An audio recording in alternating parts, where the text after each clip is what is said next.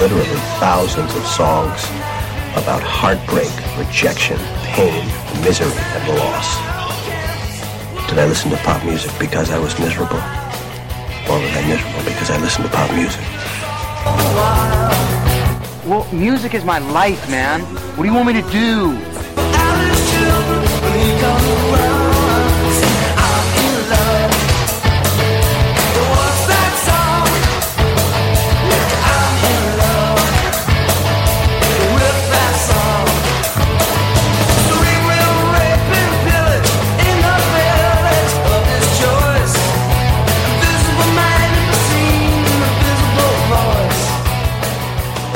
Welcome to episode 121 of Love That Album podcast. My name is Morris. Thanks so much for joining us.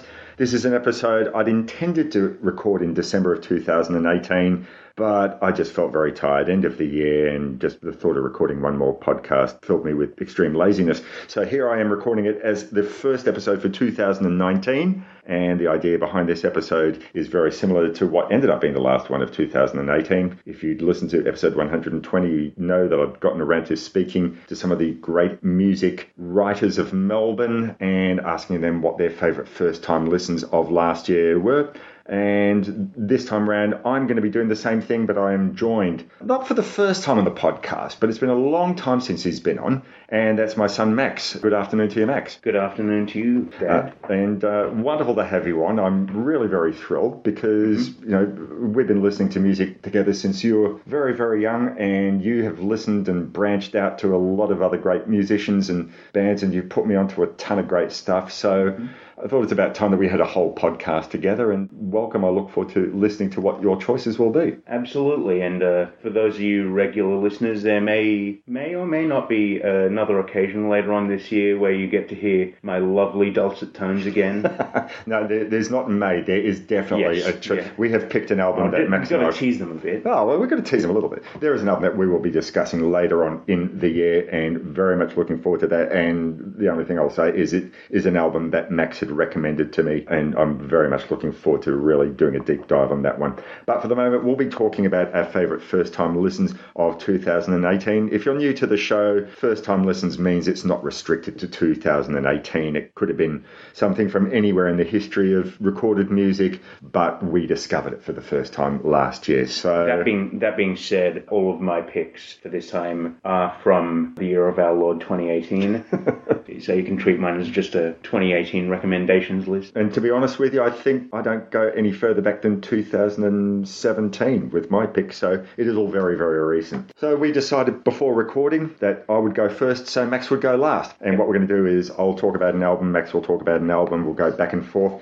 And at the halfway point, I'll play a little bit of feedback that I got from my new musical partner, Dan Kerr. I put out a call in the Love That Album Facebook group for people to write in either either something they would type in or that they record an MP3 for me with what their favourite first time listens of 2018 were, and Dan was very kind enough to submit his list of favourite albums. So I'll be playing that about halfway mark through the show. So uh, let's get started. Okay, so the first album I want to talk about is one that I actually mentioned on one of two episodes I put out in November of 2018. I went with my wife Joanne to the Wangaratta Festival of Jazz and Blues and got to see some really wonderful acts, including some that I've never heard before. And one of the acts that I saw there that absolutely blew me away was the Alex Stewart Quintet. So I want to talk about their album Aftermath, which was released in 2017.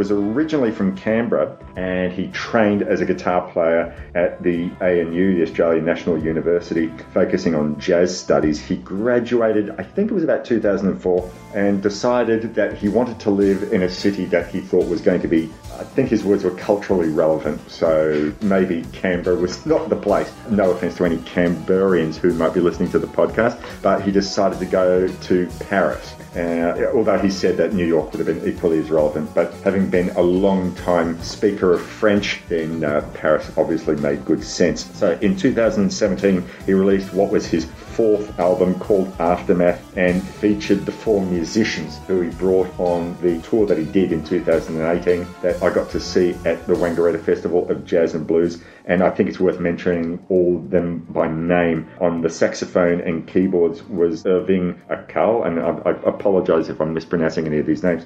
On the uh, trumpet, as well as on the piano and a little bit of singing, was Arno de Casanove. On the drums, uh, I think one of the few French words that I know, the batterie, uh, was uh, Antoine Banville, and on the bass was Uriel Heller. As I said on that episode, the thing that struck me about that particular gig was how they were really like a band of brothers, very, very supportive. If one musician did a solo, then the other members would be patting him on the back or they'd be smiling with that look on their face as if to say, I cannot believe I'm so lucky to be playing in the same band as this great musician. And really they just looked like they were so supportive of each other and may they have many years of performing and recording together. Uh, the album itself, Aftermath, was Alex's response as a musician and as a composer to the horrific terrorist attacks that took place in Paris back in 2015. They included the shoot up, the terrorism at the Eagles of Death metal show,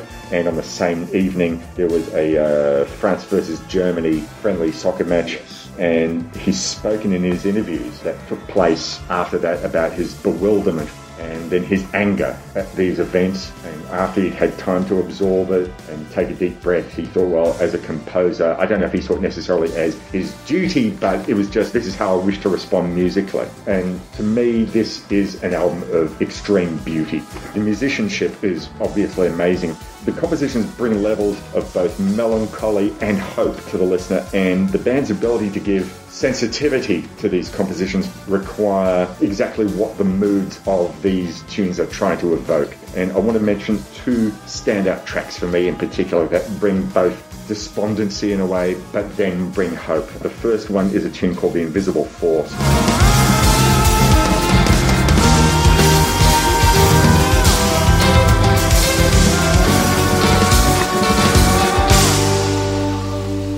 It's a tune that starts off relatively gently with Alex playing one of two main chord sequences or motifs, I guess, as you call them, used in the tune. There's no lyrics, but they do play out a very coarse verse structure like you'd hear in a song. There are vocals on the song, and it's Arno who's doing like a wordless vocal, the sort of thing that you might have heard in any of the Pat Metheny group's tunes where he uses a wordless singer, and it's more like a substitute for an instrument. And it's truly a thing of great darkness, but also a thing of great beauty. There's a section in the middle where the saxophone and the trumpets have rather than solos, but it's almost more like they're talking to us, or they're talking to each other, and it sounds very chaotic. Atonal? It's ato- it's very atonal. They're talking. They're sc- they're almost like they're screaming at each other.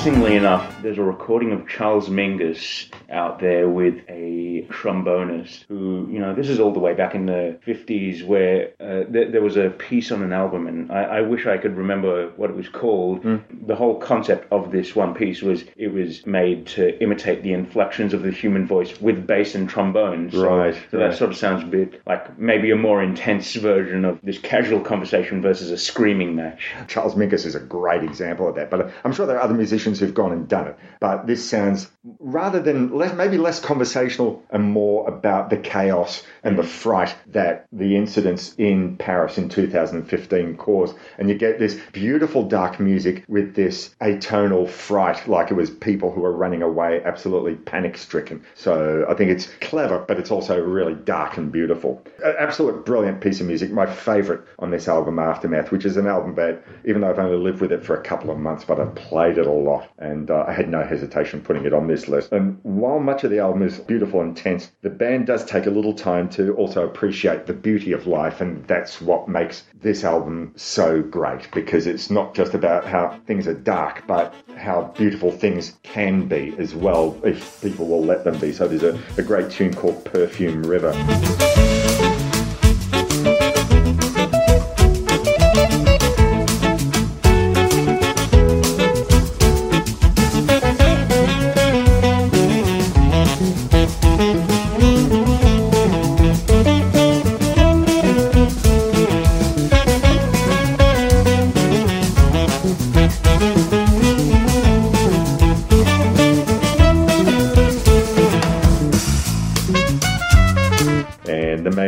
Carried together once again by Irving and Arno in uh, what sounds to me like a harmony-inspired New Orleans type of flavour, and uh, you know the, the percussion. It does bring some sort of New Orleans sense of rhythm to it. I, I just really, really love it. But every cut on this album is absolutely amazing. It's jazz fusion in style in places, but not in the traditional way where it's about a million notes per second. Sure. It's just about the, the melody comes first, and this is something that I'd asked Alex about. I said, you know, you're the guitarist, you're the leader of this band, and it seems like you've got the, the horns doing a lot of the melody work rather than yourself. And he said, something that I've always maintained the tune is king, the song is king, and if the song demands that the horns take the melody, then that's what he's going to do. It. I'm guessing he considers himself more of the composer sure. than just the guitarist in the band. And really, this album is just one I'm madly in love with. So, yeah, go search out Alex Stewart's Aftermath. And even if you're not necessarily a dyed in the wool jazz fan, I think that there'll be something on this for you. Just a gorgeous album. So, that's my first pick. And I should also say that none of these albums, apart from the last one that I'm going to talk about, is in any particular order. The last one I'm going to talk about is my number one favourite of the year, but yeah, all the rest of them are just equally wonderful albums I just wish to talk about. Max, your first pick. Yes, on the other side of the spectrum, we have Portrayal of Guilt, Let Pain Be Your Guide.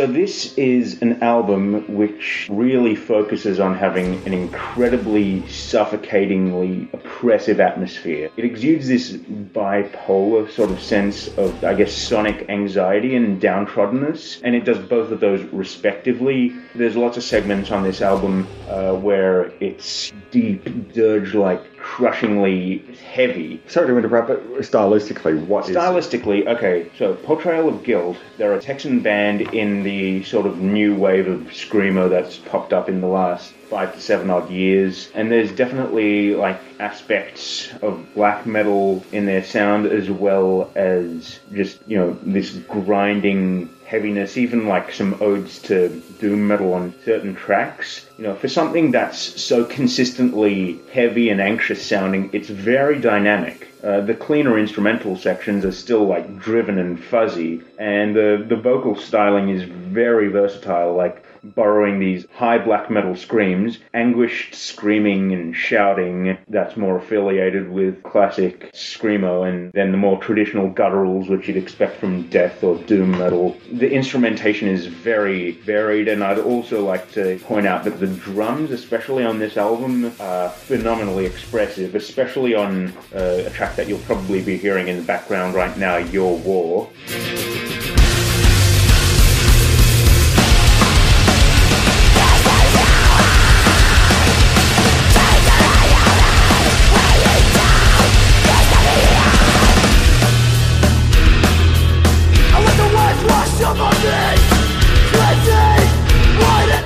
Probably take on the uh, Black Flag classic My War. Do they sound Black Flag influenced? Not really. No, I mean, there's obviously because the classic screamo sound of the '90s was an outgrowth of the hardcore thing that Black Flag were very influential in. It manages to be both melodic but very primal as well. It's this weird. It's a very well conceptualized marriage of black metal, screamo, and noise. I'd say. Okay. If you're at all a fan of um, uh, one of my favourite local bands, which I think is sort of known abroad, Diploid. I imagine there's a lot of crossover fandom between the two. It, it manages to, you know, sneak elements of industrial, noisy, synth-driven stuff in there as well. In the entire, you know, rather lean runtime of 26 minutes, Oh, wow. it, it just doesn't it doesn't relent at all. It's always being either, you know, a very very brooding and caveman like with its absolute heaviness or intense and you know it feels like it's the sound that goes on inside someone's head when they're having a mental breakdown with the higher more frantic types of tunes. So you know not a very long album at all not not a massive investment of your time but it's constantly varied and it manages to be punishing in so many different ways So are the songs all like short, sharp, and shocking, like one and a half minutes, or are they? yeah pretty much So, so it's not like five songs of five minutes each. No, the the track list it's it's all quite quite short in the classic hardcore tradition. Right. Uh, back to you, Dad. All right. Well, I'm going to go way on the opposite side of the spectrum to you for this. This is a Melbourne band called the Royal Parks, and this is uh, their album from 2017 called Suburb Home.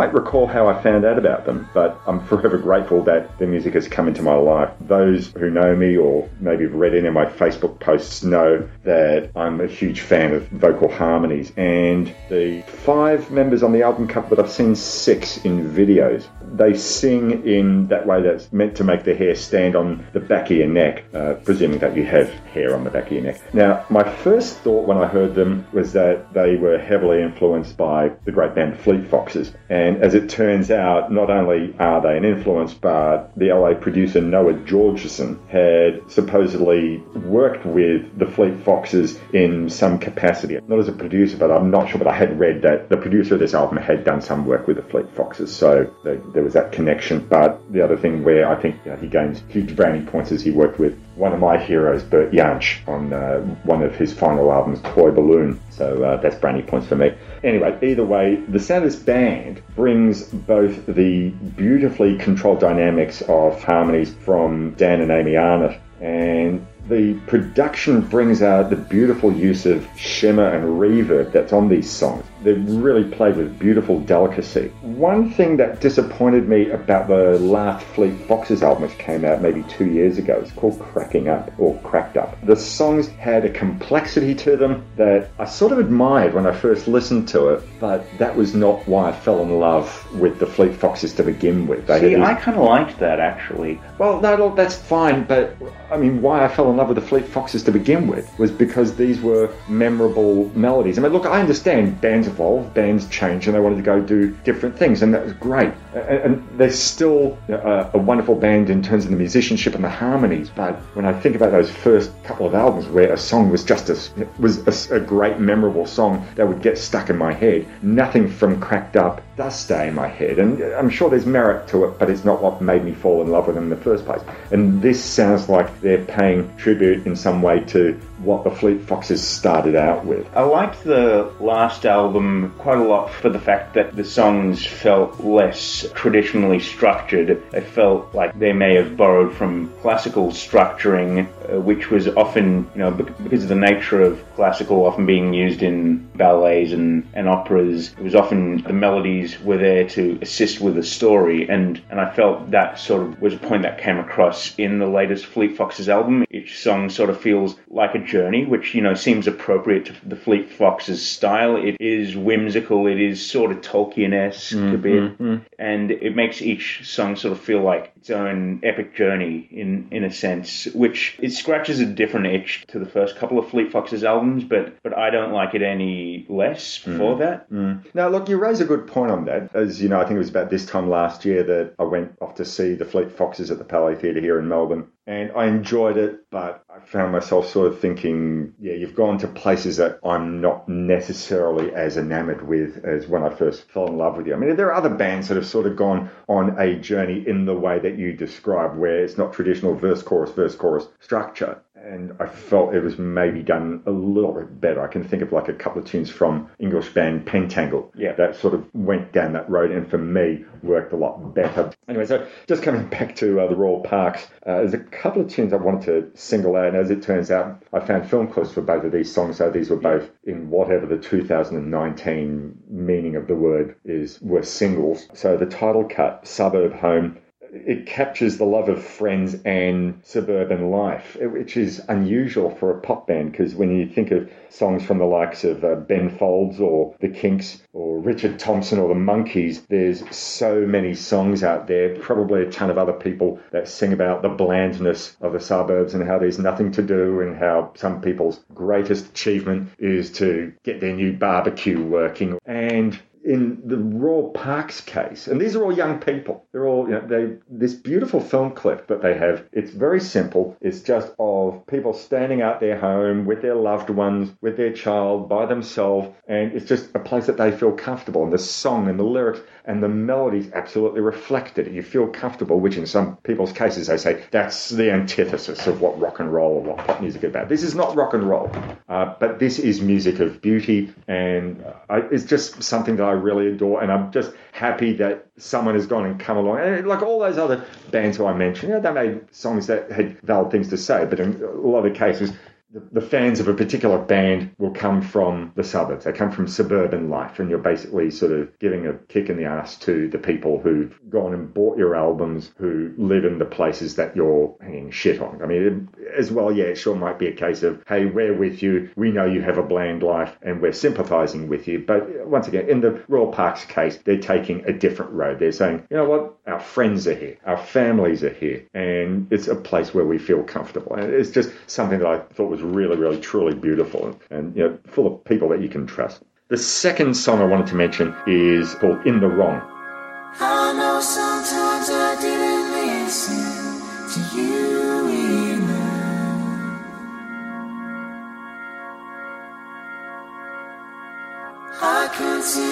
your words of wisdom. Off the.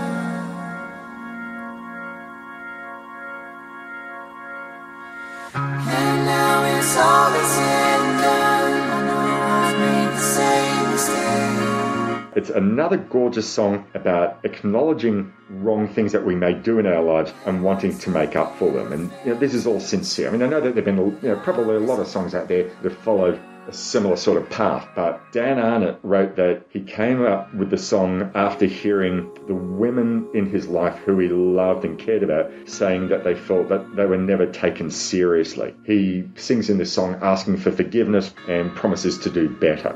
The clip is just headshot after headshot of women, young and old, uh, looking into the camera. The first part of the clip looking very serious, and then the latter part of the clip looking joyous. Simplicity that goes hand in hand with the song. And I just think it's a beautiful song of sincerity. And mind you, you could just listen to them sing the phone book and it wouldn't matter. The, the, the harmonies, the three part harmonies are gorgeous. There's that use of reverb. The Royal Parks Suburb Home is an album that I urge you to seek out. You can get it on CD and I'm sure on their Bandcamp. I'm not sure if they put that out on record for you vinyl heads out there, but yeah, just a, a thing of absolute beauty. And if you live in Melbourne, search them out, see if they've uh, got any gigs coming up because I certainly know I want to go see them the next time they're doing the round. Awesome. So my next album is Turnstile from Baltimore, Maryland, and their 2018 release Time and Space.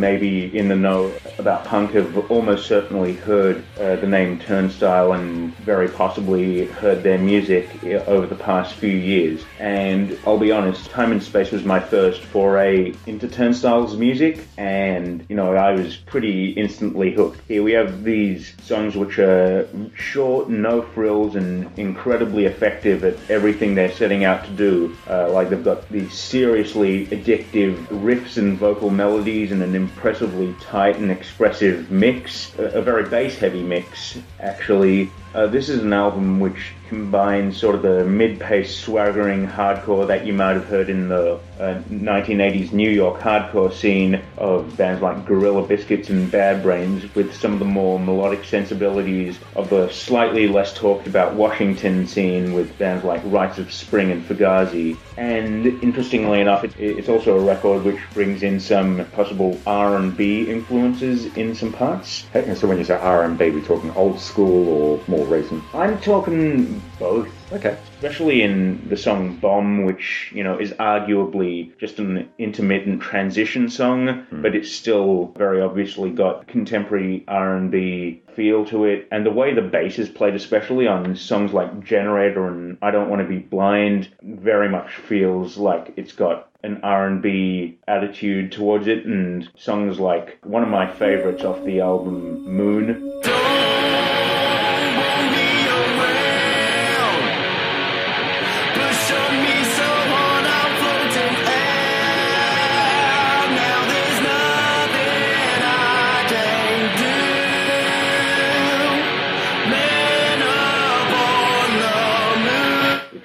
like all the other songs on it, is, you know, just a short burst of an addictive riff which you just want to play over and over.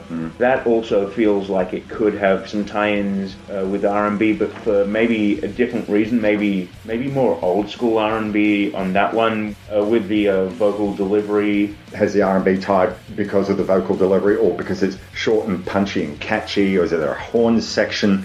There are no horn sections on this album. There's a couple of tracks which get a bit of keyboard towards the end of them, but that's sort of rare. Mm-hmm. I think it's largely for, as I mentioned with Generator and I Don't Want to Be Blind, it's mostly in the bass. Because the the bass on this record is it's really a force of nature. It's it manages to be dirty and very heavy sounding, but it's it grooves and it supports the rest of the album completely. I think the way the vocals uh, weave in and out of the bass lines is just you know something really really special. This is the type of album that you know I think I'd recommend to you know, someone who's maybe a bit intimidated by hardcore or punk. It's heavy enough but it's also very catchy. It's not exactly a blast from the past, but it does have you know, very strong ties to the old school hardcore scenes of the 80s because instead of, you know, sort of what hardcore ended up becoming around the turn of the century, uh, which is, you know, decidedly quite different in, in tone. But yeah, no, this is a uh, a really phenomenal album. It was an early release last year. I think it came out March or something. Right. It's uh, yeah, definitely I'd say worth anyone's while. Really, So Turnstile, uh, time and space. Time and Space. Okay, and you can hear them where on Bandcamp or You can hear them anywhere. They're fairly big. You can get this album off of Bandcamp. All the tracks, I believe, are officially up on YouTube. You can get a CD or a record of it if you so choose. Okay. Yeah. All right. Well, I've previously listed two albums from 2017. That far back. Yeah. So all the yeah, I'm an old school guy. So the remaining three albums are all albums from 2018. The first one from th- 2018, but the third album for the show is uh, an album from a Melbourne singer. So as I've mentioned on the Facebook page for Love That Album in previous interview shows, I'm really, really in love with the very vibrant Melbourne soul scene, and you know, we've gone out to see a few of these bands. Sure. And uh, you know we've had bands like I've mentioned on previous end of year shows like you know the Meltdown and uh, the Bamboos and uh, a great band called Cooking on Three Burners, which Yes. actually I saw when they were a, like a Hammond organ trio. They started. Oh, they're not that anymore? No, no, no, they haven't been in, in years. You've, you've heard the album that we have here, but they've been for the last, I don't know, however many years. They've been a an R and B soul band, and occasionally they get in. I think Kylie Auldist to come and do vocals, and she's a very, very busy lady doing her own stuff and also singing with the Bamboos and the like, and probably guest starring on other people's uh, R and B albums or soul albums. Well, that's news to me. Oh, well, there you go. So, yeah, we ought, I ought to get you something more recent to listen to. In fact, I've got a couple more recent albums, so I'll play you those Okay, after we record. But anyway, so yeah, we have a great soul scene in Melbourne, as uh, I've certainly mentioned in the Facebook page, and probably mentioned a couple of these albums on previous end of year shows. Now, one band I'd not heard of, you know, having my head in the sand, was called the 3070 Collective. And to my ears, they took on more of a contemporary soul sound. All those bands that I mentioned were more retro in their sound, more going back to a tough 60s, 70s sort of groove. Yep. Uh, 3070 sound like they have a mixture of contemporary soul and hip hop. Two words which you probably never thought you'd hear from me, but they had that style and I was really, really impressed and mixed it in with really solid jazz chops. Their lead singer is a lady called Allysha Joy, and I'm not sure if she's left the band or this is just a solo album that she did to fill in time in between 3070 projects, but she's put out an album in 2018 called Acadie Raw.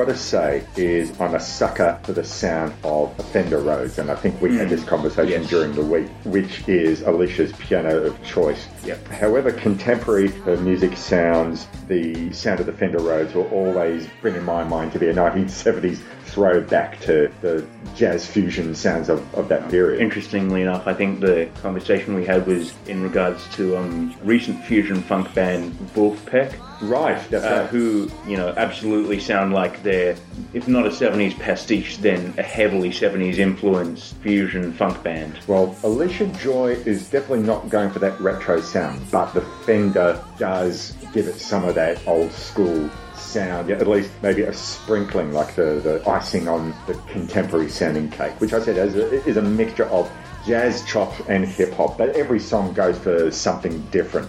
There are members of 3070 playing on her solo album, bringing, you know, as I said, some solid jazz chops to uh, these songs, but not at the expense of the soul element or the composition. These are first and foremost great songs. It's not just about the style. The album has a really warm sound. Allysha's vocals are slightly husky in parts, and she has a manner about her phrasing that sounds a little bit like Amy Winehouse in parts. But I was saying to your cousin Mark Pearl last night that there's parts about her vocal phrasing that reminds me of the way he sings. So he's now going to go check her out. He'll probably come back and say, No, I don't know what you're talking about. And while I've heard music of this type, and I'm sure that there's sampling and loops included, it's all blended really, really beautifully with the sound of this band. There's beautiful deep bass, and the album just grooves like nobody's business. Uh, and Allysha's voice sounds more like an instrument than a straight out vocalist. And she's singing lyrics of contemporary issues that are important to her, as well as you know, a couple of songs about love or her modern thinking on love. But it all really does sound like you know she has a lot to say about contemporary life. And a couple of the highlight tracks I want to sort of bring out. There's one song called Know Your Power. I think that this probably designed to be one of the centerpieces of the album. For most of the song, it has this incredibly wild energy. It's what sounds to me like there's alternating time signatures as you go across each bar. And I tried to do the counting, but I couldn't work it out. Maybe you could. There's a, a saxophone that goes absolutely wild in it, and Allysha's vocals about getting respect are hugely powerful. Until the coda of the song, which has a completely different feel to the rest of it, where the band almost sort of takes it easy, they take a bit of a rest, but the rest of the song is absolutely completely wild. It's a, just an absolute fantastic powerhouse of a funk song, but in a very contemporary sense. The other song I wanted to point out was a tune called Selfish. You're here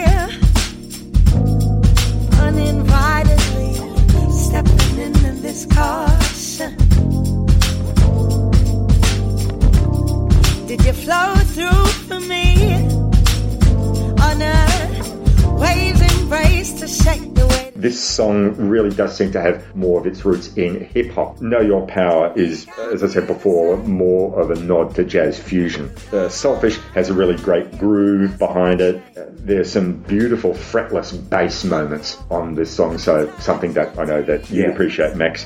And Allysha's double tracked harmony vocals on the chorus uh, make the song absolutely hypnotic and it's the sort of thing that you can imagine just sort of like listening to really late at night. It's just a song to wind down to i think uh, at the end of a high energy night maybe. I, wouldn't be surprised if that's something that she might have closed up a live set with. It's a hard album to describe as a listener and i'm not sure if i have the vocabulary because from the contemporary r&b sense or hip-hop sense i don't necessarily know that. I have enough of that background. It's not something that i've gone to that well but it's an album that really grabbed my attention. Uh, and it's out on cd it's out on record it's probably out on bandcamp all the usual sort of streaming sites. So yeah go check her out and if you're in melbourne i'm pretty sure that at the time of this recording she's got something coming up i think either late this month or early in february. So uh, look for her. That's allysha a-L-L-Y-S-H-A allysha joy acadie raw My next album comes in from Philadelphia based band Nothing with last year's album Dance on the Blacktop.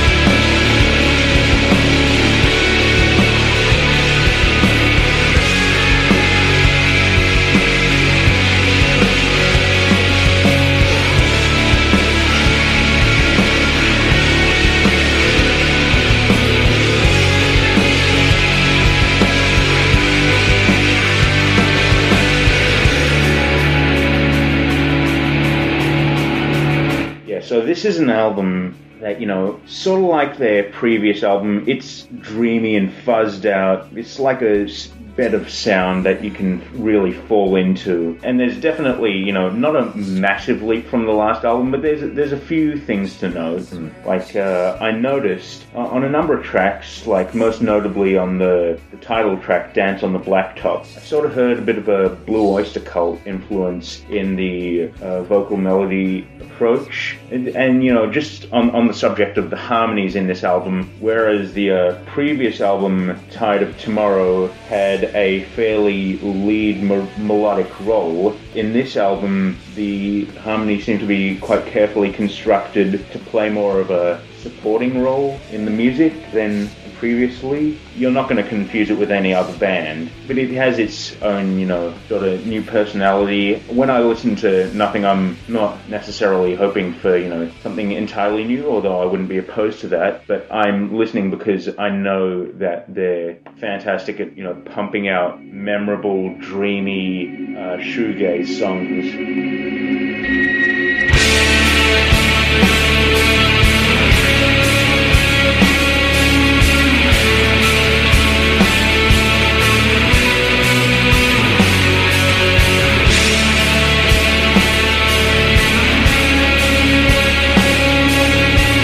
You introduced me to their previous album, Tide of Tomorrow, and I absolutely fell in love with that. I mean, you said they're not going to be confused with any other band, and sure, they are their own thing, but first thing I heard, like the opening couple of tracks, and I think I might have said to you at the time, they sound like older era Teenage Fanclub mixing that really tough guitar sound with gorgeous vocal harmonies on top of it. And as the album progressed, they sort of went from the harsher sound into a more gentler sound at the back end Yeah. of the record. And we went to see them, was it in 2017, I think? I believe so, At the Northcote Social Club. And we won't go into the whole long story behind it, but basically the band wasn't there with its lead singer, so they had to do things on the fly. And anyway, I just sort of came away from that gig feeling that, I mean, the band were great musically, but I didn't feel like they'd Without the two-part harmonies, it's hard for them to maintain because that's such a central tenet of their identity. Right. So I, I came away sort of. I, ha- I don't think I've listened to Tide of Tomorrow since then, and I, more's the pity. I haven't gone and listened to this new one. I definitely want to now give this a crack. Yeah. I, I shouldn't let that negative live experience sort of like leave me jaded, but they are definitely a band of great talent. Absolutely, like th- this album, I, I've got you know nothing but good to say about how they're, as I'm sure you know, they're so fantastic fantastic. It, building a riff up into this explosive, dreamy chorus, hmm. and the textures on this album, the lush and varied guitar tones, and the combination of jangly lines with more straightforward chordal lines for just these this awesome juxtaposition of delicate melodies with these more full-on dreamy lines is just it's uh, Is that, so what, what was that again? What, what is it? It's mwah. Oh, right, that's what I thought you said. Yeah, it's, it's a warm sounding album. It still has this isolation and you know melancholy about it, which you know is it's incredibly pretty. It's just a I think it's you know a fantastic album, and that's why it's one of my uh, top picks of the last year. Fantastic.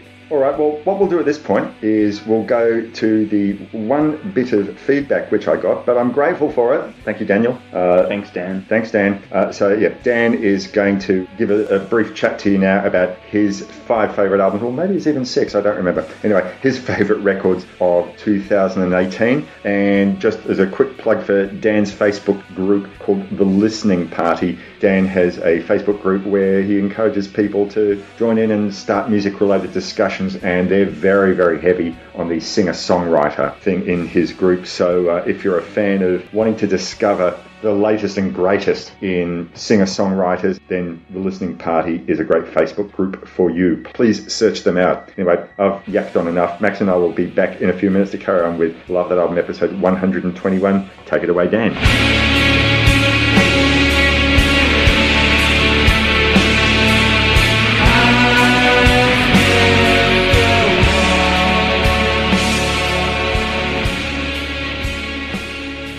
This is Dan Kerr. I'm a songwriter and a music obsessive for well over 40 years, and I'm here to talk about my favourite albums from 2018. First off is uh, Mitski's second album, Be the Cowboy. My God, I'm so lonely, so I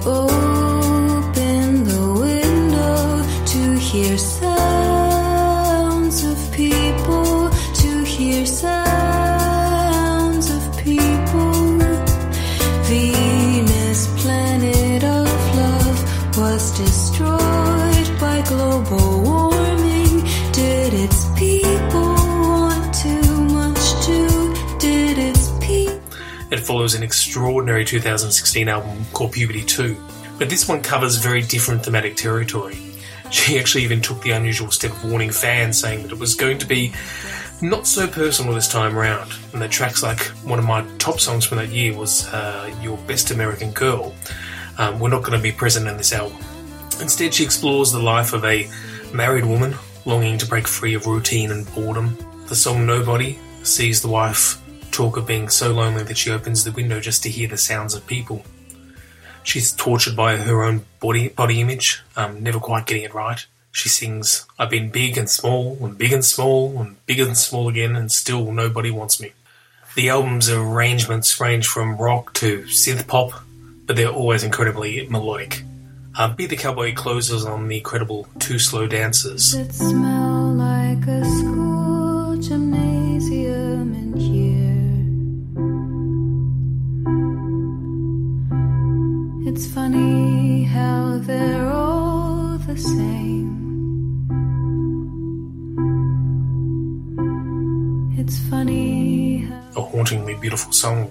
Sees the woman much older, dancing with her husband and wondering where the time went. She sings, and the ground has been slowly pulling us back down. You see it on both our skin. We get a few years, and then it wants us back. It'd be a hundred times easier if we were young again. Uh, another wonderful new find this year was Italian band Weird Bloom, a project by someone called Luca Di Cataldo.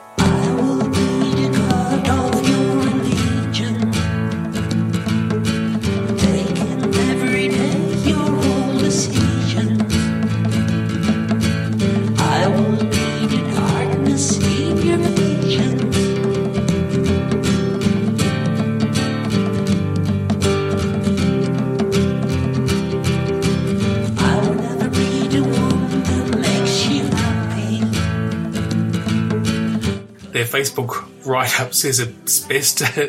it's tortured English and all. The music of Weird Bloom is like an island that you don't know if exists or not. It is acid absorbed ballets of imaginary tales with twisted sounds and distorted vocals. It is rhymes and spiels. Starts, develops, ends, then starts again, concludes or not. Who knows? I personally hear a lot of psychedelic influences, as well as Pat Bolan, and particularly a personal favourite of mine, Beachwood Sparks. Uh, it's a hidden gem, and uh, I'm very glad to have found it. I'm very glad to have told you about it. Uh, some other albums that have kept me returning for repeat listens: uh, the wonderful and the very bizarre Melodies, sorry, Melody's Echo Chamber.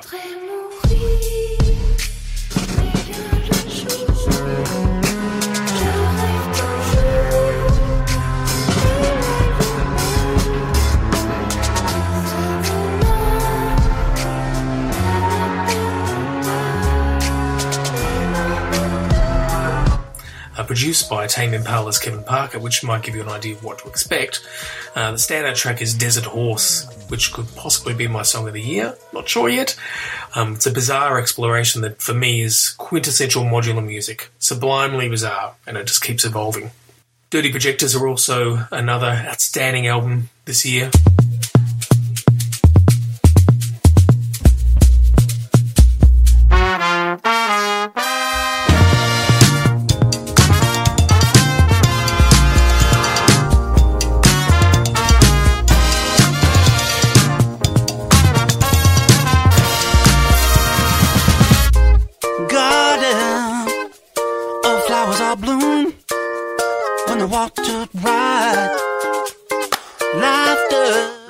Just a year after releasing that masterpiece of the self-titled album. Um, that was a breakup album. This one, it's a great deal lighter, quite celebratory in some parts. Uh, the song I Feel Energy is a rollicking great track that lends much from the off the wall era Michael Jackson. Nobody messes with time signatures like this guy.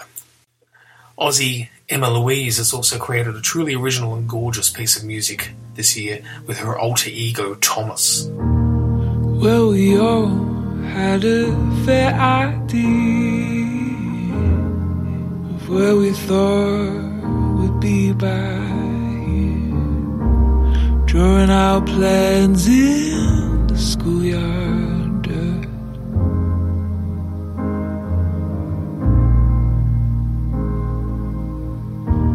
And I can say that I've been in love.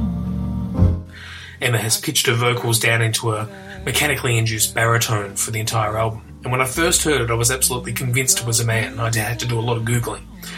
Um, the song Never Making Plans, again, is my standout from this quite unforgettable album. And once again, the most original songwriter of our generation, Julia Holter, that stunned again with a mammoth beast of an album that will literally take me years to come to terms with. You say a word, but now the ship is gone.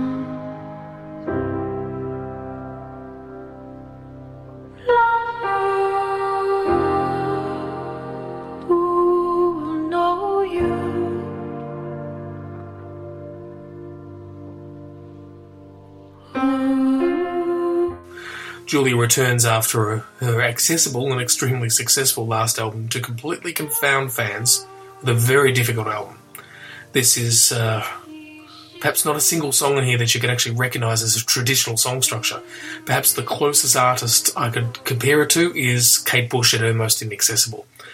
The song In Gardens' Muteness is perhaps the most standard song on the long double album, and uh, well worth a listen. But in the end, I think my album of the year will have to go to Brandi Carlile and her album By the Way I Forgive You. You're Feeling nervous, aren't you, boy? With your quiet voice and impeccable style. Don't ever let them steal your joy and your gentle ways to keep them from running wild. This release will be with me until my ears decide to pack their bags, and even then, these songs will linger like ghosts in my brain. I recommend you listen to her sing some of these songs live because it illustrates just how extraordinary that voice is. So, standout tracks, oh god, they're all standout tracks, but the standouts of the standouts might be Whatever You Do, That last 30 seconds, it'll just tear you apart.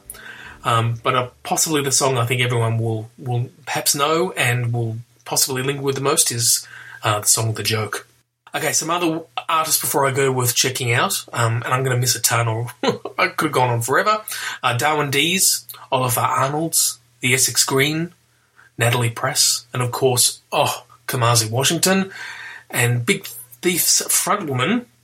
Uh, she's also uh, got a solo release called uh, Cradle, and I can't remember her name right now. It's Adrianne Lenker. That's it. So anyway, that's it for me. Come and join myself and Morris and a bunch of other music obsessives at facebook.com forward slash Dan's Listening Party. We talk about lots of different stuff there. Have a great year and uh, look forward to reading other people's uh, responses on what their albums of 2018 are. Ciao. My huge thanks to Dan Kerr for submitting his favourite albums of 2018. And if you want to read further about the albums that he really loves, then check out his Facebook group, The Listening Party. Get involved in the conversation. All right, so Max and I are back to talk about our favourite first time listens of 2018. In Max's case, they're all 2018 albums. In my case, the remainder are 2018 albums. So I'll start off this section of the show with an album from another Melbourne group. Oh, good. Uh, this is a band called Baked Beans, and their album is called Babble.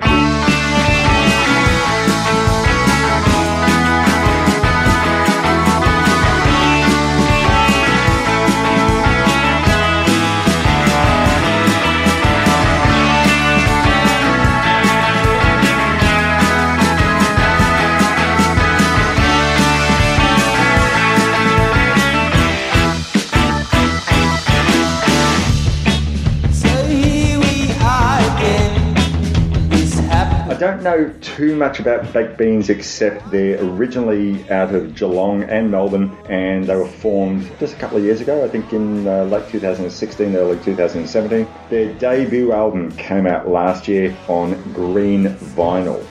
No CDs, unfortunately, which is my preferred format. Don't poo poo your noses out there, but it is. But anyway, I bought this because this was an album that I had to get. The band are on King Gizzard and the Lizard Wizards label, Flightless Records. So I guess there is that expectation that they are, in a similar way, part of the whole contemporary psychedelic movement. And to be fair, there are a couple of songs on the album that do sound in a King Gizzard vein and are paying their dues to the tradition of psych, but there's also some other things that are going on here. I guess the psych sound is in a large part due to the production values as well as the music. There is something of that late 60s sound in how the production does on this, and it's you know, not quite in the Tame Impala style, but it's certainly more in the King Gizzard style. One arrangement thing that sounds to me very psych is when there are two singers performing in unison, but one or two octaves apart, and that has a very psychedelic Yes. feel to me.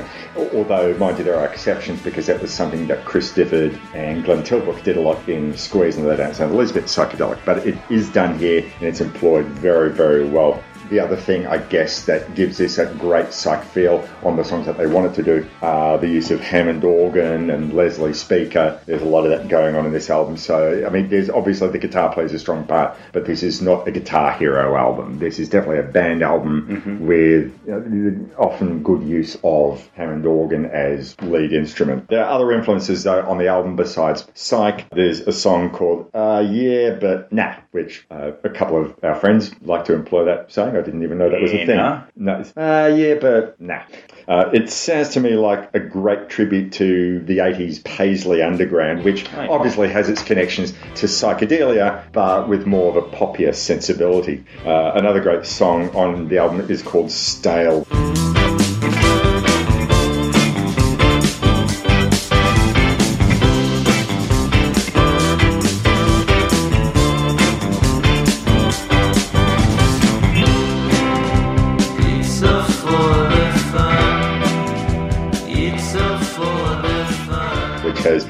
Motown soul vibe. It's you know more, I guess, owing towards the pop sound of Motown rather than the tough sound of Stax soul, for instance. But yeah, both are paying tributes to those influences, and yet it still has a very contemporary sound in some of the other songs. So the opening cut on the album is called Slow.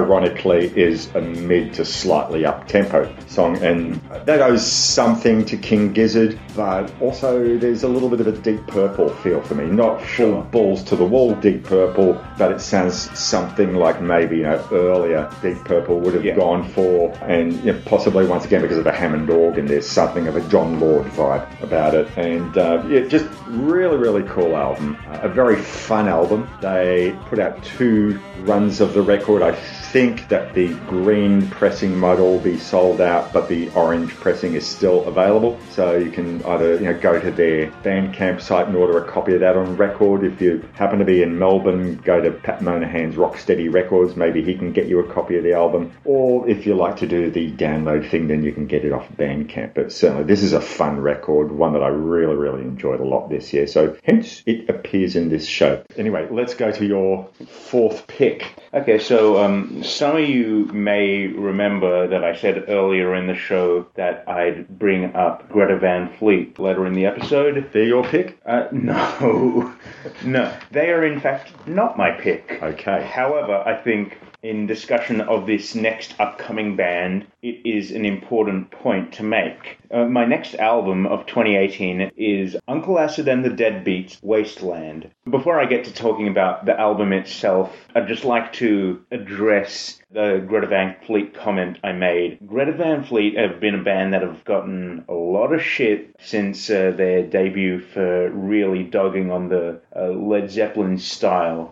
And you know, in a way that I think not many other retro sounding bands really have. And make no mistake about it, uh, Uncle Acid are a very retro sounding band. They take almost all of their influence from various facets of 60s and 70s music. However, I think unlike other classic rock sounding bands such as Greta Van Fleet, Uncle Acid is really interesting for its pessimistic and retro futuristic approach rather than, you know, this sort of blind nostalgic approach. And what I mean by that is through uh, retrofuturism, which is just uh, the concept of looking at the future from the mindset of the past, it manages to sound older without, in a way that I think a band from the 70s could not have. It's much sleazier, much darker, and it takes a 21st century level of pessimism to the sounds that were around in the in the 70s. Before we go any further with that, I just want to address this whole thing about taking a sense of nostalgia. I mean, just to talk about Greta Van Fleet, and I'm not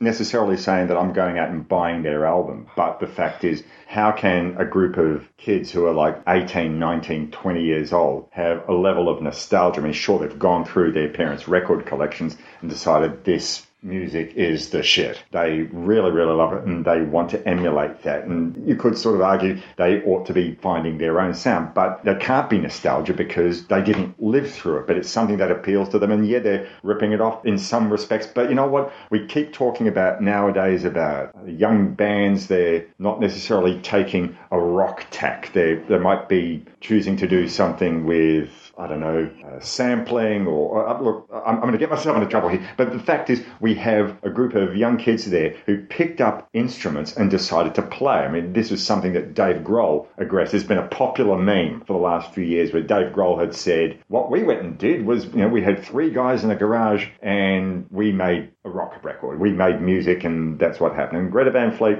they haven't looked to the present or to the future to do it. And that's not to say that they might not do it somewhere down the road. But as a group of, let's face it, very skilled musicianship, yeah, sure, they've gone to their parents' record collections and they've tried to emulate it a little bit too much. But I find something good in the fact that these kids who've got great musicianship have decided to make a rock record. I do admit that I take some level of objection to the way that Greta Van Fleet has been, you know, reviewed. I do agree that Sia's album was kind of a shit show, but I take objection to some people's reasoning as to why. Mm-hmm. I am personally of the belief that taking inspiration from past isn't inherently a bad thing. Every to do. generation does it. Yeah, I think that what Greta Van Fleet put out, however, is very uninspired. I mean, even if it was released in the 1970s, if Led Zeppelin put out this album in their heyday, mm-hmm. I'd still say it was a shitty album. Okay, so your objection is that the songs aren't particularly that great. Yeah, they're all style, no substance, and the style can't really even carry itself anymore in today's day and age like it possibly could have in the 1970s. Okay, well, However, let's but- talk about something you do like. Let's talk about Yes. Acid. Yes.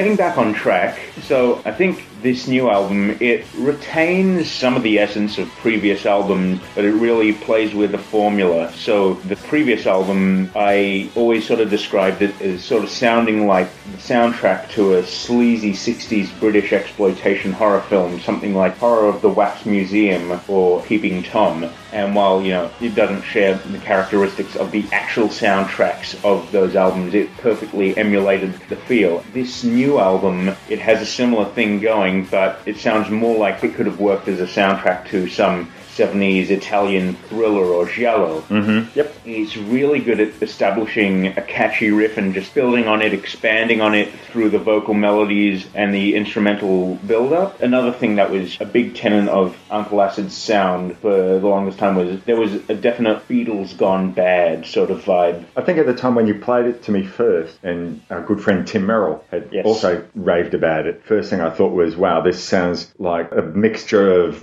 a Black Sabbath and the Beatles combined, you know, say, circa White Album period. Yeah. The lead singer has a very John Lennon style Yeah. tone about his voice. I think, Even a bit of early Ozzy yeah, but yeah, I really, really enjoyed that album a and, lot. and and I remember it was you know another interesting aside. I believe I saw in an interview with him. He said for a lot of the melodies and the harmonies, he was inspired by '60s girl bands like the Ronettes. Really? Yeah, Wow. Now, th- that I would not have picked.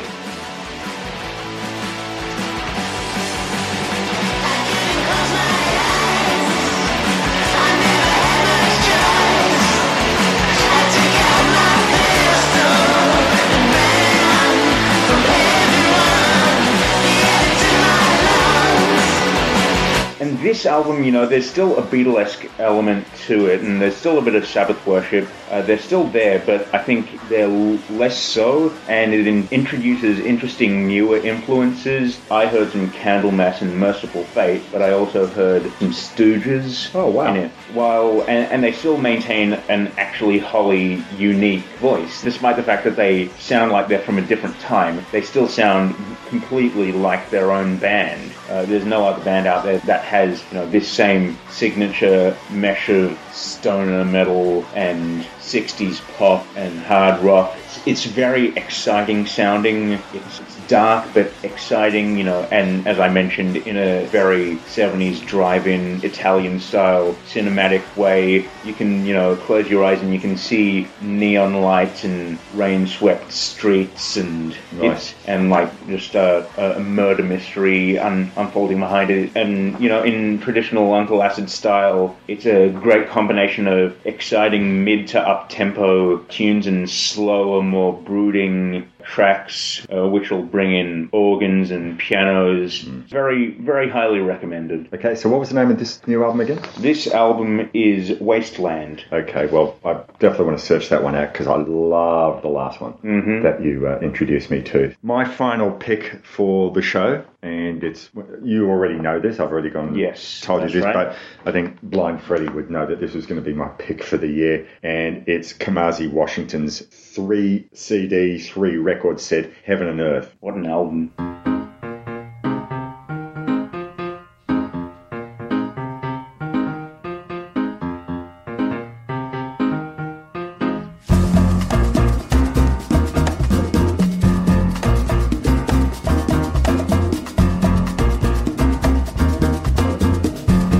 So back in 2015, you tried to convince me to listen to Kendrick Lamar's album To Pimp a Butterfly. Yes, that's Now, right. It's not going to be a popular thing for me to say, but it's not musically in my wheelhouse. Ooh, shun the non-believer.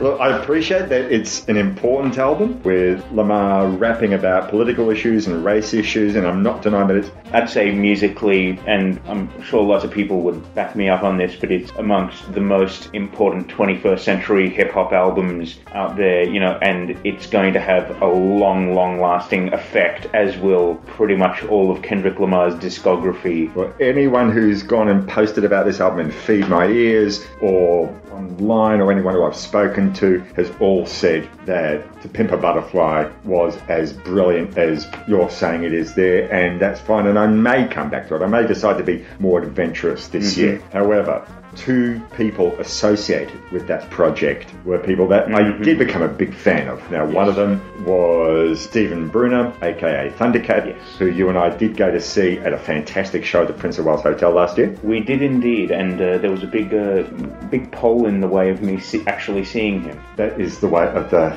Prince of Wales Hotel, unfortunately. We both love that. Stupid structural support. Yeah, well, you know. But you bring the right act and people will come no matter how Yeah. many structural supports there are in that hotel. That being said, at the same show was uh, the very man who you are talking about at the moment. Uh, no, there wasn't. He was. He was in the room. He didn't Uh, play. Okay, all right. He, so- he, he didn't play, but uh, I had a friend who was doing the same uni course as me that year who showed up to that show and got a picture with him. Oh my goodness! Yeah, well, look, I was saying the whole show. I was saying, yeah, yeah, he'll show up. Kamasi, because Kamasi Washington was in town at Yes. the time, and I was sort of we couldn't get to the Kamasi Washington gig, but we could get to the Thundercat gig. And I said, yeah, yeah, for sure he'll show up. For sure he'll show up. And I'm not going to say I was disappointed because it was a fantastic show, but I dearly would have loved it if Kamasi had jumped on stage with Thundercat and played on one cut, but it wasn't to be. But there you go. You said that one of your friends had seen him in the audience. We didn't. Anyway, so you and I first got into him when he released his three album set, and he seems to this seems to be a thing. Released two three album sets. How prolific is that? He doesn't do recordings by halves. No, he does not. Although he did do an EP somewhere in the in the time that was maybe What a treading water. slacker. What a slacker! so he released uh, his three album set, the Epic, and I don't remember who introduced it to me, but I was completely blown away when I heard this. You know, just the scope. How many people put out three album sets, and there's always this thing about even great double albums. There's always these discussions online or articles written about, well, how much could we have cut to make one truly brilliant single album? So, you know, double albums coming for a lot of flack, and there you go. He put out two triple album sets that were just amazing in their scope. I wouldn't shave anything off this one. There are a, a handful of tracks that don't work for me as much as the others, but hell, he's Kamasi Washington. He's got this great scope. He's got this great idea as to what he wants to do. I, I don't think it'd be an exaggeration to say that he's certainly uh, one of the uh, most unique and exciting voices in contemporary jazz. Certainly turned the sound around uh, more than just about anyone I can think of in the past however many years. There's some jazz critics out there, or some people out there, who are saying that in fact he's working in standard styles, and they don't Sure. ne- they don't necessarily think that he is worthy to be spoken of in terms of that he's creating something really new. And I can sort of see why they might say that, but I think on the other hand, he's doing it with these really huge bands. He hears whole jazz orchestras in his head, and on top of that, he hears choirs in his head. Yes. A lot of these songs have, I don't know, what- whatever it is, 20, 30 piece choirs that, uh, which is a sound that you don't tend to hear on many records. I mean, I'm tending to think of one of the tunes from Vince Guaraldi. Yes. I, I can't remember which one. Christmas Time is Coming, I think Uh, might have been. This choir where it's all done more in a unison sort of way, but it's this big, beautiful sound. And for that alone, no one else is doing that. No, and, absolutely and not. positively for the scale of economics. How many other people are going to have these albums with 30 piece bands and 30 piece choirs? And I can't legitimately think off the top of my head of of any other jazz performers or band leaders in the past who have used the intricate and interesting voicings that Kamasi Washington does. Yeah, sure, he's he's standing on the shoulders of giants, but he still is a giant. He is a giant. He thinks big and he composes big. And yeah, sure, there are influences. I mean, some of the giants who you're talking about who'd be standing on the shoulders are some have gone and compared him to John Coltrane Sure. in terms of the complexity of his arrangements. And if you're a jazz musician out there, and I'm not a jazz musician, so I can't say, please write in and say, well, yes, he is, or no, he's not for this reason. But I sort of think as well, in terms of the scope of what he's doing, the, the very spacey sound that he's doing, that Sun Ra Oh, would, would be an influence. And I'm sure there have been people who've written about that, but for that alone, huge thanks to Kendrick Lamar. I want to just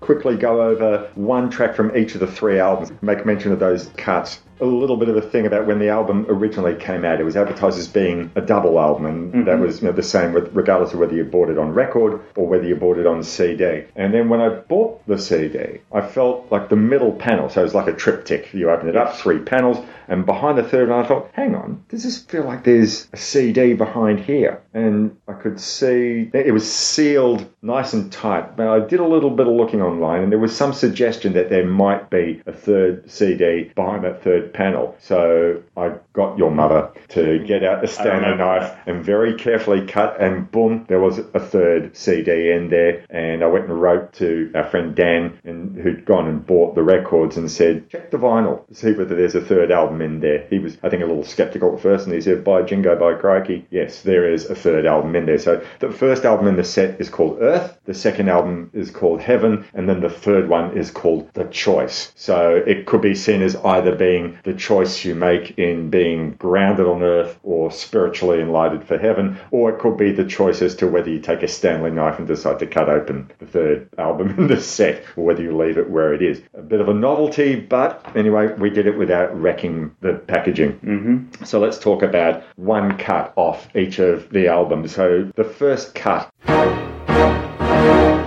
on the Earth album is one that's been spoken a lot about on the online forums, and it's a cover. It's the title track from the Bruce Lee film Fists of Fury.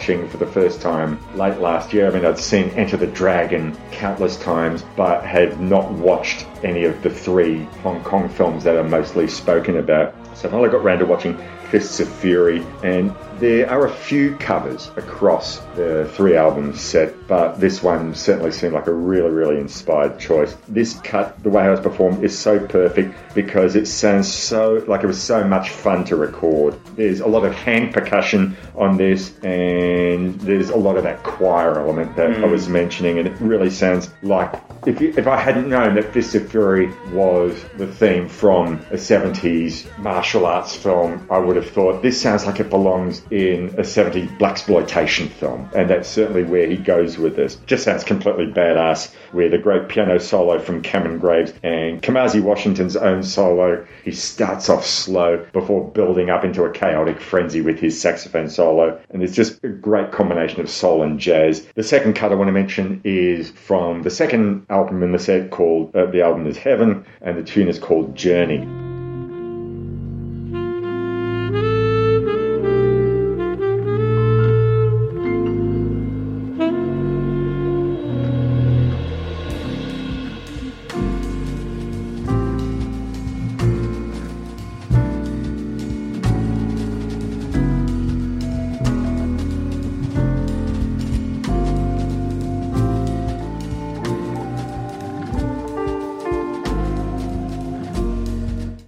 This is another cut that features lead vocals from singer Patrice Quinn, who also sings on Fist of Fury. and she wrote the lyrics to Kamasi Washington's music. It's a very spiritual lyric to a tune that's far more musically laid back. And it's really beautiful and almost sad melodically. I wouldn't say it's melancholy, but there's just something about it that almost makes it sound wistful. There's a great solo on the trombone from a fellow called Ryan Porter, an organ solo from uh, Brandon Coleman, uh, and Kamasi Washington does his saxophone solo as one would expect. Even for something as Sunday morning laid back as this, it really still swings like crazy.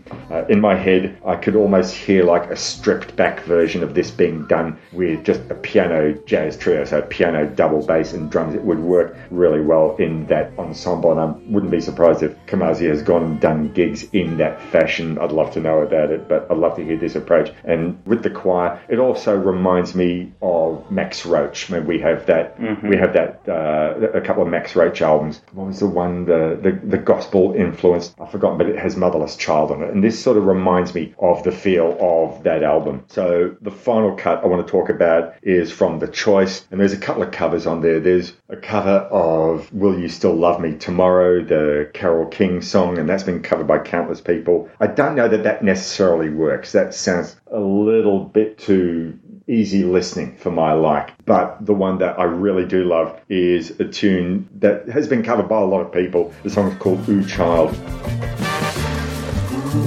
Child,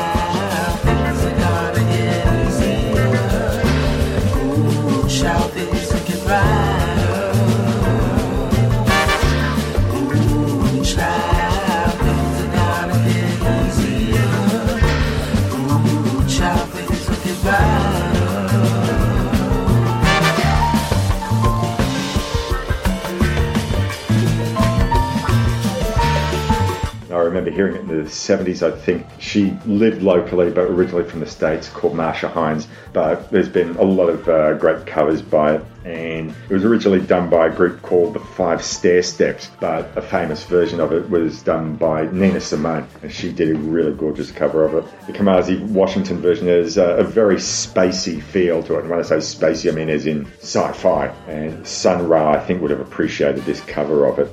What I like about Kamasi Washington's approach to it, you listen to these lyrics, and the song has always been something that presented optimism. So you all often sort of thought, well, you know, the world might be a bit of a shit show, but the lyrics are, you know, things like, ooh child, things are going to get easier, ooh child, things will get brighter. But Kamasi's arrangement takes more of a minor key approach. The original song is in a major key, this is done more in a minor key. So you get the feeling that the singer is sort of, you know, trying to convince their child, don't worry, we might have a really tough life, but I believe that things will get easier. But you really almost sort of think that the singer isn't quite convinced of what it is that she's singing, but she has to try and make things a little bit more convincing for the child that she's singing to. And I love those songs where the music tells you one thing and the lyric tells you a completely different thing. I think that this was a very clever approach, and especially in 2018 when this was recorded and the world is going through a bit of a shit show at the moment, I think that this song was a perfect one to cover in the way that it has been done. So really kudos to Kamasi Washington and his band for performing it in this style. But yeah, look, heaven and earth, there's been a lot of people out there who've been talking about it. And I just love the fact that probably because of his association with Kendrick Lamar, that people who may not normally listen to jazz are paying attention to him and people are going to see him who may not have ever seen a jazz gig. Fantastic. Kudos to that. But the, the long-time jazz fans can get something out of it. And if it's introducing new people to jazz, then I just think that's absolutely brilliant. And I'm just so on board with what Kamasi Washington does, looking forward to whatever it is that he does next. I wouldn't be surprised if he says, right, yeah, my next album's going to be a five album mm. set and I'm going to do my interpretation of Lord of the Rings. I don't know, whatever. Anyway, that's my favourite album of the year. So, Max, I'm not sure if you've got a favourite album of the year that you're talking about or just. Uh, th- this isn't necessarily my favorite. It's just another really good album that I enjoyed very much. And this is from Sheffield, England's Rollo Tomasi. This is Time Will Die and Love Will Bury It.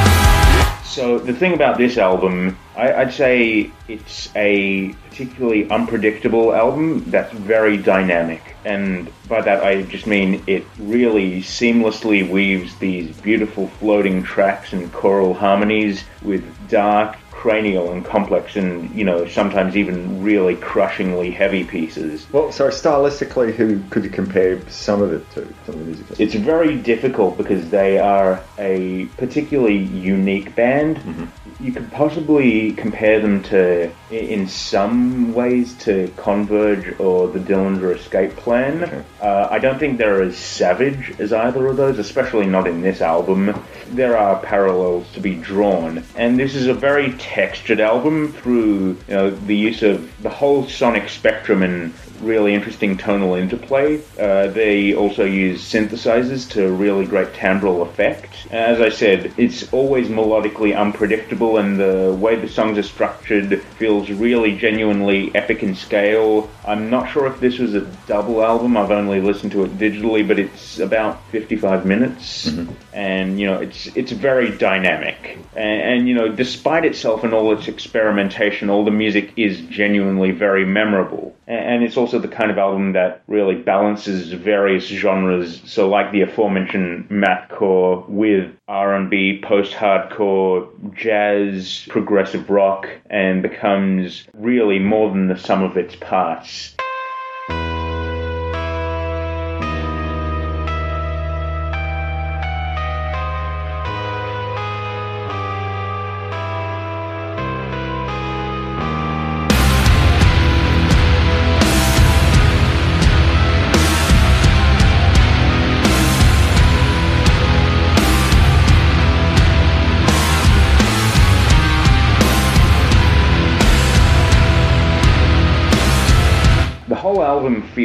Like an event. Mm-hmm. So it's a very big, epic sounding album. It's constantly building and releasing tension. And I'd also like to mention that in amongst all the fantastic instrumentation that this album has to offer, particularly the drumming is very unique and so well suited to the music, and it really ties all the otherwise very disparate elements of the music together really perfectly. So, what is it about the drumming? Is is it particularly explosive? Is it complex, or is it just tight and simple, or neither? It's a lot of things. It's explosive and, and frantic when it needs to be, but often it sounds to me kind of tribal, and it has a way of just tying everything up because everything else, I think, you know, if you didn't have the drumming the way it was, it'd just sort of float away. But by virtue of the fact that the drumming on this album manages to weave through all the time signatures and through all the stylistic shifts in such a creative manner, it really stands out as something particularly special, as well as um, the really beautiful angelic vocals as compared with the much heavier screamed vocals on certain tracks by their lead vocalist, whose name I don't recall. That's okay. So, Rollo Tomasi. Uh, yes, Time Will Die and Love Will Bury It. Well, we got through it. We got through our five albums each of the year. So, woohoo! So, I'll let you go and list any of your honourable mentions. There was just so much great stuff out this year that I just couldn't confine it all into five picks. I'll just give a couple of sentences about each of these. Sure. Uh, I have here the Dead Space and Happy Days split album from this year. Dead Space is an Australian band and one of the most interesting, think, heavy bands coming out of Australia. And that's really saying something because we've got a phenomenal scene down here. But yeah, if you wanted to talk about them, in a word, they're depressive black metal, but they sort of outshine their peers a lot in that through being very melodically experimental and taking things from all sorts of different music and incorporating that into their core style. And of course, uh, if you're familiar at all with depressive black metal, Happy Days is another very big name a slightly older name in that scene. So both sides of this split were filled with anguished, really torturous pieces that are melodic but aggressive and you know, really fantastic. My next honorable mention, Zeal & Ardor, Stranger Fruit. Zeal & Ardor are an American band which combines traditional blues roots, African American, Americana, chain gang music with some black metal influences. It works so well. This is a really stunning album. A later discovery for me was Svalbard's It's Hard to Have Hope, which is a very effective melodic crust album. Uh, Young Mountains Lost Tree, fantastic Swedish screamer with black metal and with post rock aspects. And Ostraca's Enemy, which is another really good screamo release from this year. That's all I have. Right, well, I'm going to go through all my Screamo albums. Oh, Yeah. no, I don't have any. Okay, so I'm going to list just a few things that are actually, well, most of them are compilations. Actually, I might sort of quickly list the things that are not compilations. So the first one is an EP, and once again, this is related to a band that I spoke about in the Wangaratta Festival of Jazz and Blues episode in November. This is an EP from a group called Opelousas, which features three Melbourne based musicians, all very well known in their own right. Alison Ferrier, actually more a singer songwriter country vein, combining vocal talents with Kerry Simpson, who is huge on the Melbourne blues scene. And they're backed up by great drummer Anthony Short, ex of Collard Greens and Gravy. And they're doing a really low down, dirty blues style. Their EP is called Opelousas Baby. Bernard Purdie and Friends. This is an album that came out in 2017. But if you're a fan of jazz and funk and soul music from the 70s, then the name Bernard Purdie is no stranger to you. If you don't know who Bernard Purdie is, just look up Bernard Purdie drum instruction on YouTube. There is no more charismatic drummer out there teaching drumming styles, and he even named a shuffle after himself, the Purdie Shuffle. Drummers know him and love him, and other musicians should know and love him. He put out an album called Cool Down, Bernard Purdie and Friends. Very, very funky stuff. So check that one out. Cool Down from Bernard Purdie and Friends. A couple of compilations I want to mention.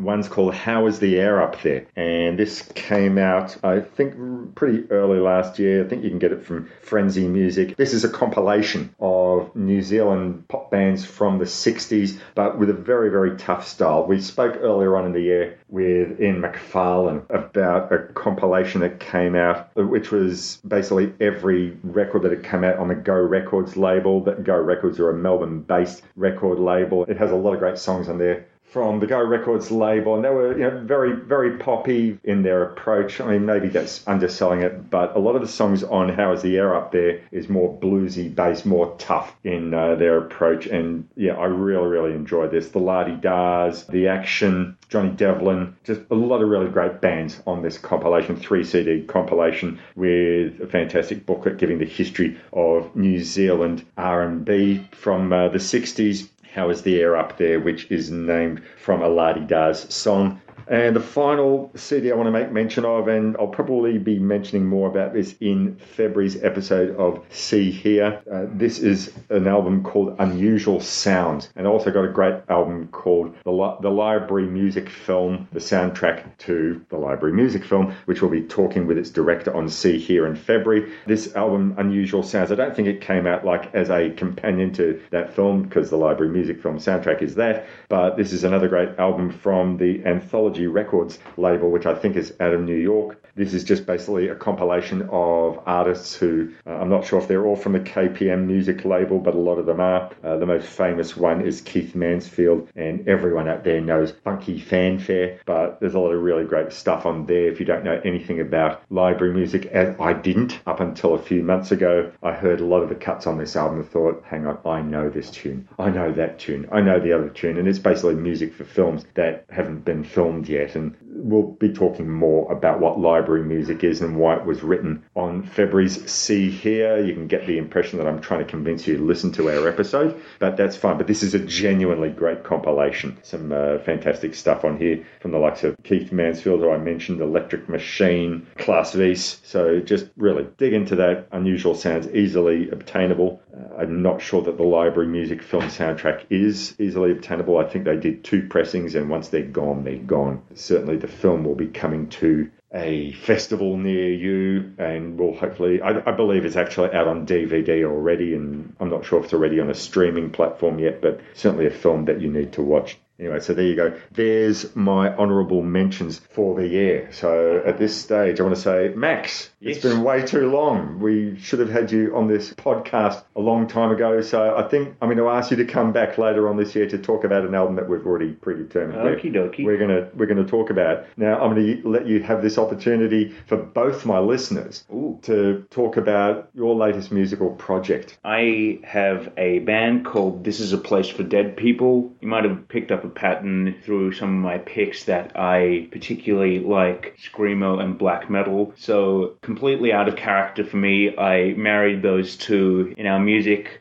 We have a demo up on Bandcamp on Bandcamp forward slash This Is a Place for Dead People. And we also have a Facebook page. If you enjoy at all bands like Page 99, Orchid, Ghost Bath, Zasthor, or you know are just interested in melodic, heavy stuff with uh, uh, screamy vocals, uh, then uh, I'd implore you please give us a try. We're all very very proud of this demo, and we're hoping to get some more stuff out very soon. Fantastic. Well, we'll uh, be playing one of the cuts over the close of this show, so people will get an idea as to what you do. Yep. And hopefully, you'll be playing some gigs later on in the year. We'll certainly be posting it up on the Love That Album page. Mm-hmm. Thank you very much. I know that you've come a long way to uh, talk with me on this podcast. It's very rare that I actually get to talk with someone in the same room, and I know that you've come a long way. Anyway, uh, I'm not sure what's happening in February. I might actually take February off. Not sure because, as you know, one podcast a month is just too much work for me. I might need to take a break, but I might put something up. Don't know. Anyway, until February or March of 2019, I implore you all to be nice to each other, look after each other. These are difficult times. I say this a lot on the podcast, but these are difficult times. Please be nice to each other. Listen to music with each other. Watch a great film with each other. Give someone you love a hug. In the words of the immortal Bill and Ted, be excellent to each other. Be bodacious to each other. And until next time, cheers. Yeah, bye.